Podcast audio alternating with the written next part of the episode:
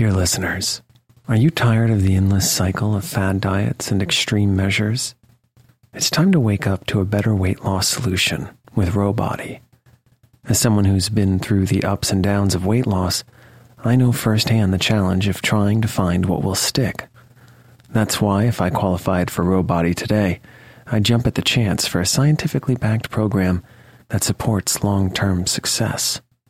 With Ro Body, you'll gain access to the most popular weight loss shots on the market, paired with personalized lifestyle changes. Over 200,000 people have already chosen Ro to help them lose weight.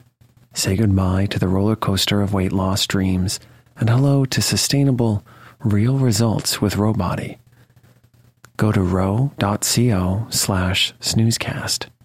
Sign up today and you'll pay just $99 for your first month and $145 a month after that. Medication costs are separate. That's ro.co slash snoozecast.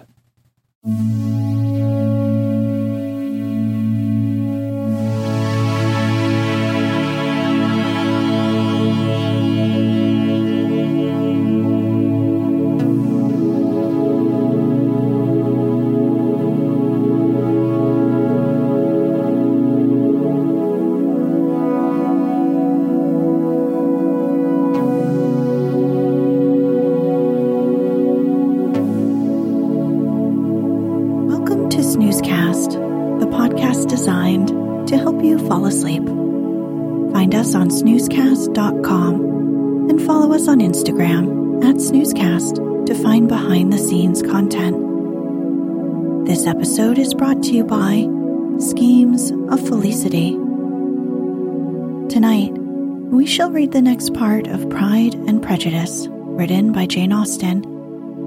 If you'd like to listen to this series easily in order, please go to snoozecast.com slash series. In the last episode, Elizabeth's dear friend Charlotte Lucas schemes to and succeeds in winning Mr. Collins as a husband, much to the shock of the Bennet family.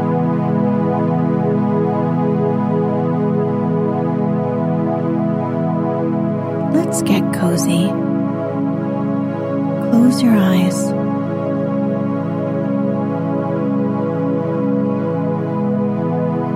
Relax your body into the softness of your bed.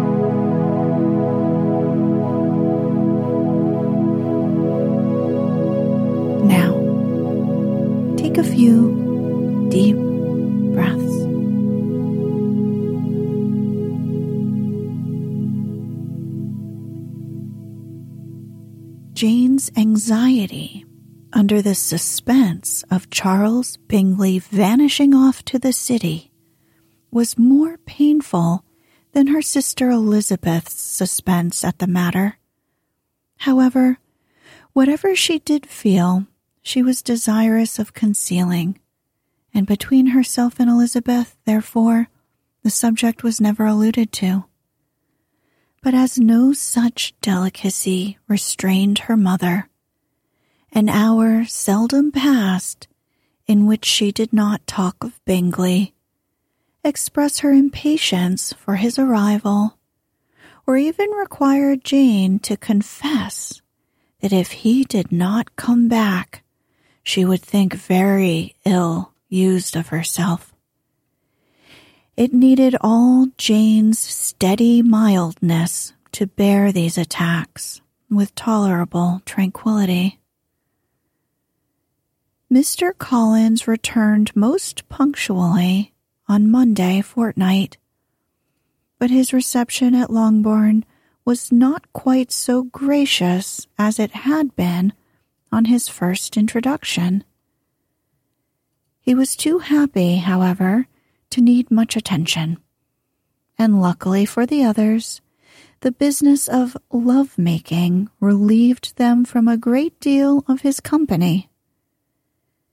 The chief of every day was spent by him at Lucas Lodge, and he sometimes returned to Longbourn only in time to make an apology for his absence before the family went to bed. Mrs. Bennet was really in a most pitiable state. The very mention of anything concerning the match threw her into an agony of ill humor, and wherever she went, she was sure of hearing it talked of. The sight of Miss Lucas was odious to her. As her successor in that house, she regarded her with jealous abhorrence. Whenever Charlotte came to see them, she concluded her to be anticipating the hour of possession, and whenever she spoke in a low voice to Mr. Collins, was convinced that they were talking of the Longbourn estate, and resolving to turn herself and her daughters out of the house as soon as Mr. Bennet were dead. She complained bitterly of all this to her husband. Indeed, Mr. Bennet, said she, it is very hard to think that Charlotte Lucas should ever be mistress of this house, that I should be forced to make way for her and live to see her take her place in it. My dear, do not give way to such gloomy thoughts. Let us hope for better things. Let us flatter ourselves that I may be the survivor. This was not very consoling to Mrs. Bennet, and therefore, instead of making any answer, she went on as before. I cannot bear to think that they should have all this estate. If it was not for the entail, I should not mind it. What should you not mind? I should not mind anything at all. Let us be thankful that you are preserved from a state of such insensibility. I never can be thankful, Mr. Bennet, for anything about the entail. How anyone could have the conscience to entail away an estate from one's own daughters, I cannot understand. And all for the sake of Mr. Collins, too. Why should he have it more than anybody else? I leave it to yourself to determine, said Mr. Bennet. Chapter 24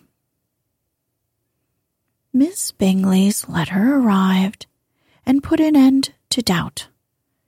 The very first sentence conveyed the assurance of their being all settled in London for the winter and concluded with her brother's regret at not having had time to pay his respects to his friends in Hertfordshire before he left the country. Hope was over, entirely over, and when Jane could attend to the rest of the letter, she found little except the professed affection of the writer that could give her any comfort Miss Darcy's praise occupied the chief of it. Her many attractions were again dwelt on, and Caroline boasted joyfully of their increasing intimacy, and ventured to predict the accomplishment of the wishes which had been unfolded in her former letter. She wrote also with great pleasure of her brother's being an inmate of Mr. Darcy's house, and mentioned with raptures some plans of the latter with regard to new furniture. Elizabeth, to whom Jane very soon communicated the chief of all this, heard it in silent indignation. Her heart was divided between concern for her sister and resentment against all others. To Caroline's assertion of her brother's being partial to Miss Darcy, she paid no credit. That he was really fond of Jane, she doubted no more than she had ever done, and much as she had always been disposed to like him, she could not think without anger, hardly without contempt, on that easiness of temper, that want of proper resolution, which now made him the slave of his designing friends, and led him to sacrifice of his own happiness to the caprice of their inclination.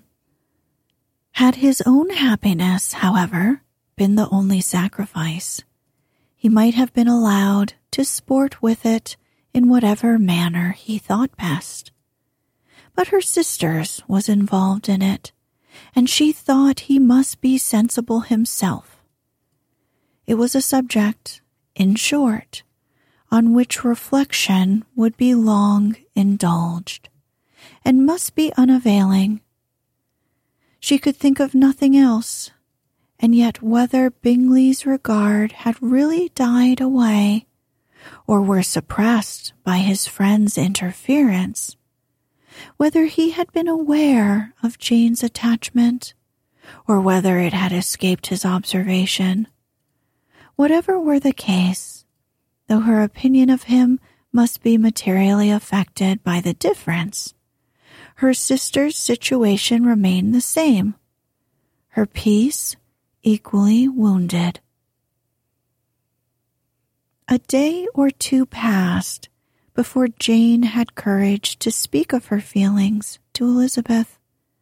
But at last, on Mrs. Bennet's leaving them together, after a longer irritation than usual about Netherfield and its master, she could not help saying, Oh, that my dear mother had more command over herself. She can have no idea of the pain she gives me by her continual reflections on him. But it cannot last long. He will be forgot, and we shall all be as we were before. Elizabeth looked at her sister with incredulous solicitude, but said nothing. You doubt me, cried Jane, slightly coloring. Indeed, you have no reason. He may live in my memory as the most amiable man of my acquaintance, but that is all. I have nothing either to hope or fear, and nothing to reproach him with. Thank God, I have not that pain. A little time, therefore, I shall certainly try to get the better. With a stronger voice, she soon added, I have this comfort immediately that it has not been more than an error of fancy on my side, and that it has done no harm to anyone but myself. My dear Jane, exclaimed Elizabeth, you are too good. Your sweetness and disinterestedness are really angelic. I do not know what to say to you. I feel as if I had never done you justice or loved you as you deserve. Miss Bennet eagerly disclaimed all extraordinary merit and threw back the praise on her sister's warm affection. Nay, said Elizabeth, this is not fair. You wish to think all the world respectable and are hurt if I speak ill of anybody. I only want to think you perfect, and you set yourself against it. Do not be afraid of my running into any excess, of my encroaching on your privilege of universal goodwill. You need not. There are few people whom I really love, and still fewer of whom I think well. The more I see of the world, the more am I dissatisfied with it. And every day confirms my belief of the inconsistency of all human characters, and of the little dependence that can be placed on the appearance of merit or sense. I have met with two instances lately. One I will not mention. The other is Charlotte's marriage It is unaccountable. In every view, it is unaccountable. My dear Lizzie, do not give way to such feelings as these. They will ruin your happiness. You do not make allowance enough for difference of situation and temper. Consider Mr. Collins' respectability and Charlotte's steady, prudent character. Remember that she is one of a large family, that as to fortune, it is a most eligible match, and be ready to believe, for everybody's sake, that she may feel something like regard and esteem for our cousin. To oblige you, I would try to believe almost anything, but no one else could be benefited by such a belief as this.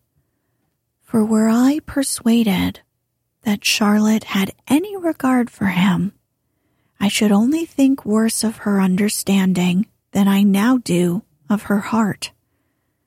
My dear Jane, Mr. Collins is a conceited, pompous, narrow minded, silly man. You know he is, as well as I do, and you must feel, as well as I do, that the woman who married him cannot have a proper way of thinking. You shall not defend her, though it is Charlotte Lucas. You shall not, for the sake of one individual, change the meaning of principle and integrity, nor endeavor to persuade yourself or me that selfishness is prudence and insensibility of danger security for happiness. I must think your language too strong in speaking of both, replied Jane, and I hope you will be convinced of it by seeing them happy together. But enough of this. You alluded to something else. You mentioned two instances. I cannot misunderstand you, but I entreat you, dear Lizzie, not to pain me by thinking that person to blame and saying your opinion of him is sunk. We must not be so ready to fancy ourselves intentionally injured. We must not expect a lively young man to be always so guarded and circumspect. It is very often nothing but our own vanity that deceives us. Women fancy admiration means more than it does. And men take care that they should. If it is designedly done, they cannot be justified. But I have no idea of there being so much design in the world as some persons imagine. I am far from attributing any part of Mr. Bingley's conduct to design said Elizabeth, but without scheming to do wrong or to make others unhappy, there may be error and there may be misery. Thoughtlessness, want of attention to other people's feelings, and want of resolution will do the business. And do you impute it to either of those? Yes, to the last. But if I go on, I shall displease you by saying what I think of persons you esteem. Stop me whilst you can. You persist, then, in supposing his sisters influence him? Yes, in conjunction with his friend. I cannot believe it. Why should they try to influence him? They can only wish his happiness, and if he is attached to me, no other woman can secure it. Your first position is false. They may wish many things besides his happiness. They may wish to increase wealth and consequence. They may wish him to marry a girl who has all the importance of money, great connections, and pride. Beyond a doubt, they do wish him to choose Miss Darcy, replied Jane but this may be from better feelings than you are supposing. They have known her much longer than they have known me. No wonder if they love her better. But whatever may be their own wishes, it is very unlikely they should have opposed their brothers. What sister would think herself at liberty to do it, unless there were something very objectionable? If they believed him attached to me, they would not try to part us. If he were so, they could not succeed. By supposing such an affection, you make everybody acting unnaturally and wrong, and me most unhappy. Do not distress me with the idea. I am not ashamed of having been mistaken, or, at least, it is light, it is nothing in comparison of what I should feel in thinking ill of him or his sisters. Let me take it in the best light, in the light in which it may be understood.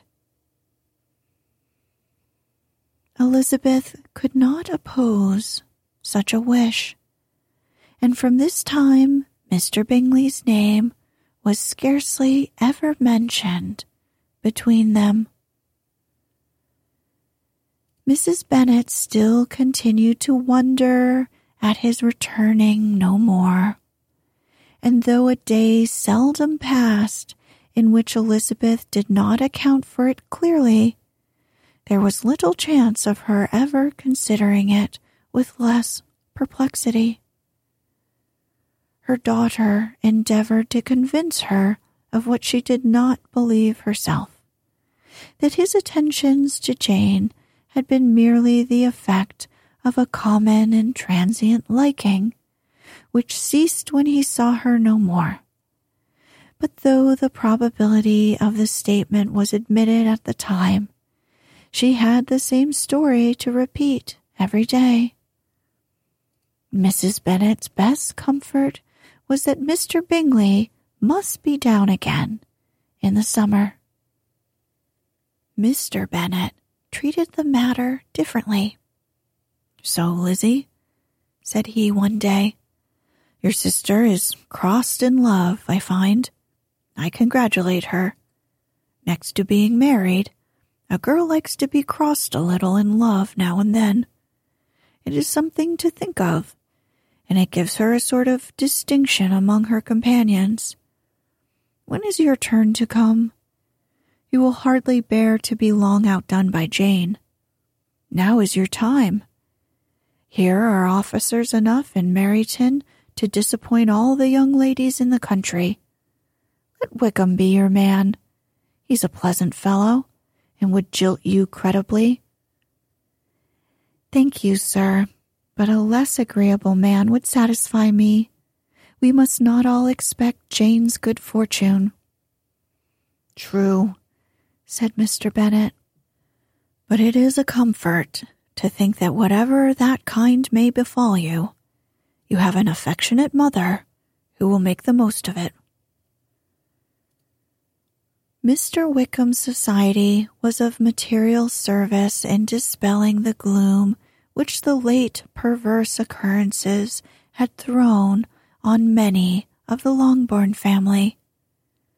They saw him often, and to his other recommendations was now added that of general unreserve. The whole of what Elizabeth had already heard his claims on Mr. Darcy, and all that he had suffered from him, was now openly acknowledged and publicly canvassed, and everybody was pleased to know how much they had always disliked Mr. Darcy before they had known anything of the matter. Miss Bennet was the only creature who could suppose there might be any extenuating circumstances in the case. Unknown to the Society of Hertfordshire, her mild and steady candor always pleaded for allowances and urged the possibility of mistakes. But by everybody else, Mr. Darcy was condemned as the worst of men. Chapter 25 After a week spent in professions of love and schemes of felicity, Mr. Collins was called from his amiable Charlotte by the arrival of Saturday. The pain of separation, however, might be alleviated on his side by preparations for the reception of his bride, as he had reason to hope that shortly after his return into Hertfordshire, the day would be fixed that was to make him the happiest of men. He took leave of his relations at Longbourn with as much solemnity as before, wished his fair cousins health and happiness again, and promised their father another letter of thanks. On the following Monday, Mrs. Bennet had the pleasure of receiving her brother and his wife, who came as usual to spend the Christmas at Longbourn.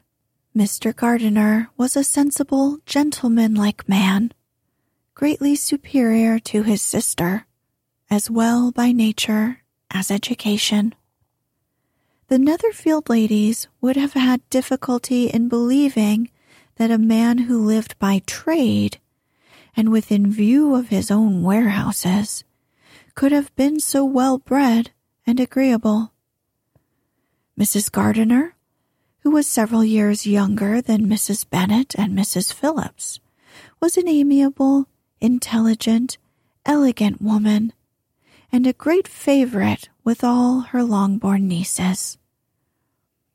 Between the two eldest, and herself especially, there subsisted a particular regard. They had frequently been staying with her in town. The first part of Mrs. Gardiner's business on her arrival was to distribute her presents and describe the newest fashions. When this was done, she had a less active part to play.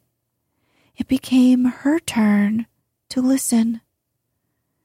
Mrs. Bennet had many grievances to relate and much to complain of. They had all been very ill used since she last saw her sister. Two of her girls had been upon the point of marriage, and after all, there was nothing in it. I do not blame Jane, she continued, for Jane would have got Mr. Bingley if she could. But Lizzie, oh, sister, it is very hard to think that she might have been Mr. Collins's wife by this time had it not been for her own perverseness. He made her an offer in this very room, and she refused him.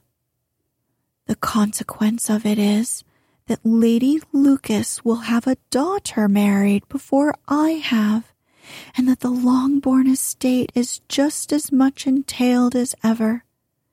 The Lucases are very artful people indeed, sister, they are all for what they can get.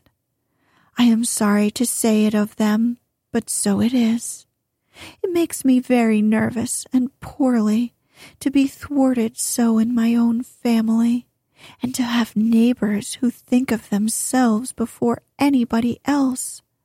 However, your coming just at this time is the greatest of comforts, and I am very glad to hear what you tell us of long sleeves.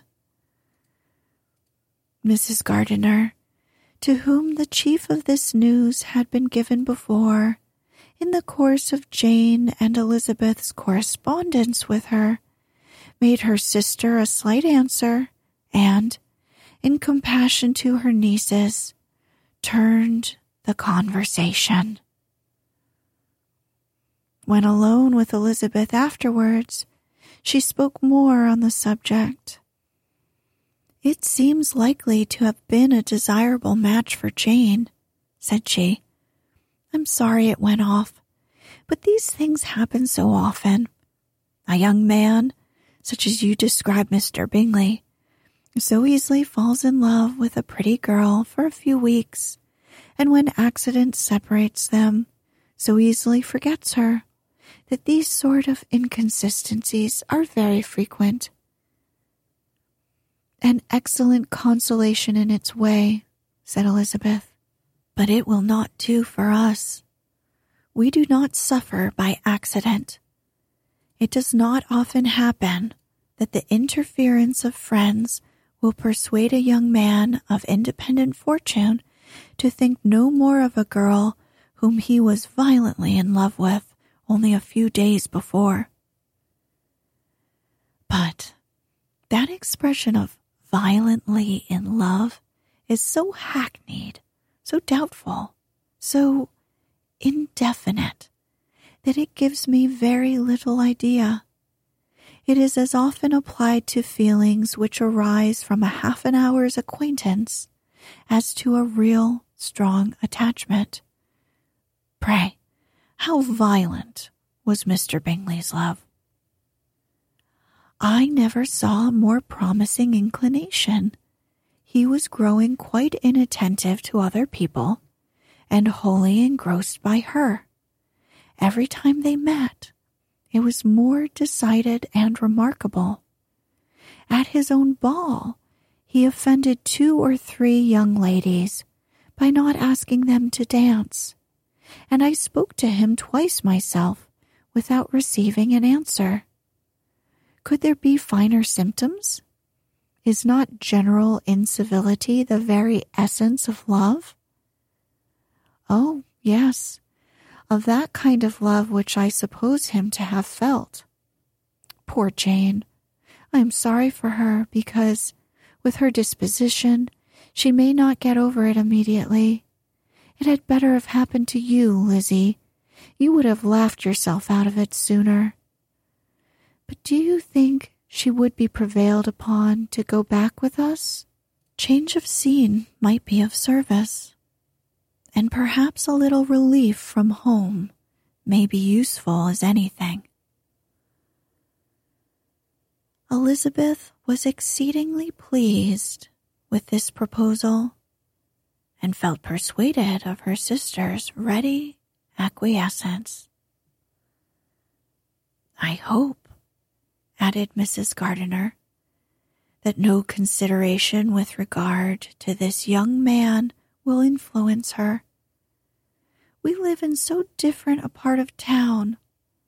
All our connections are so different, and as you well know, we go out so little that it is very improbable that they should meet at all, unless he really comes to see her. And that is quite impossible, for he is now in the custody of his friend, and Mr. Darcy would no more suffer him to call on Jane in such a part of London. My dear aunt, how could you think of it? Mr. Darcy may perhaps have heard of such a place as Gracechurch Street, but he would hardly think a month's ablution enough to cleanse him from its impurities were he once to enter it. And depend upon it, Mr. Bingley never stirs without him.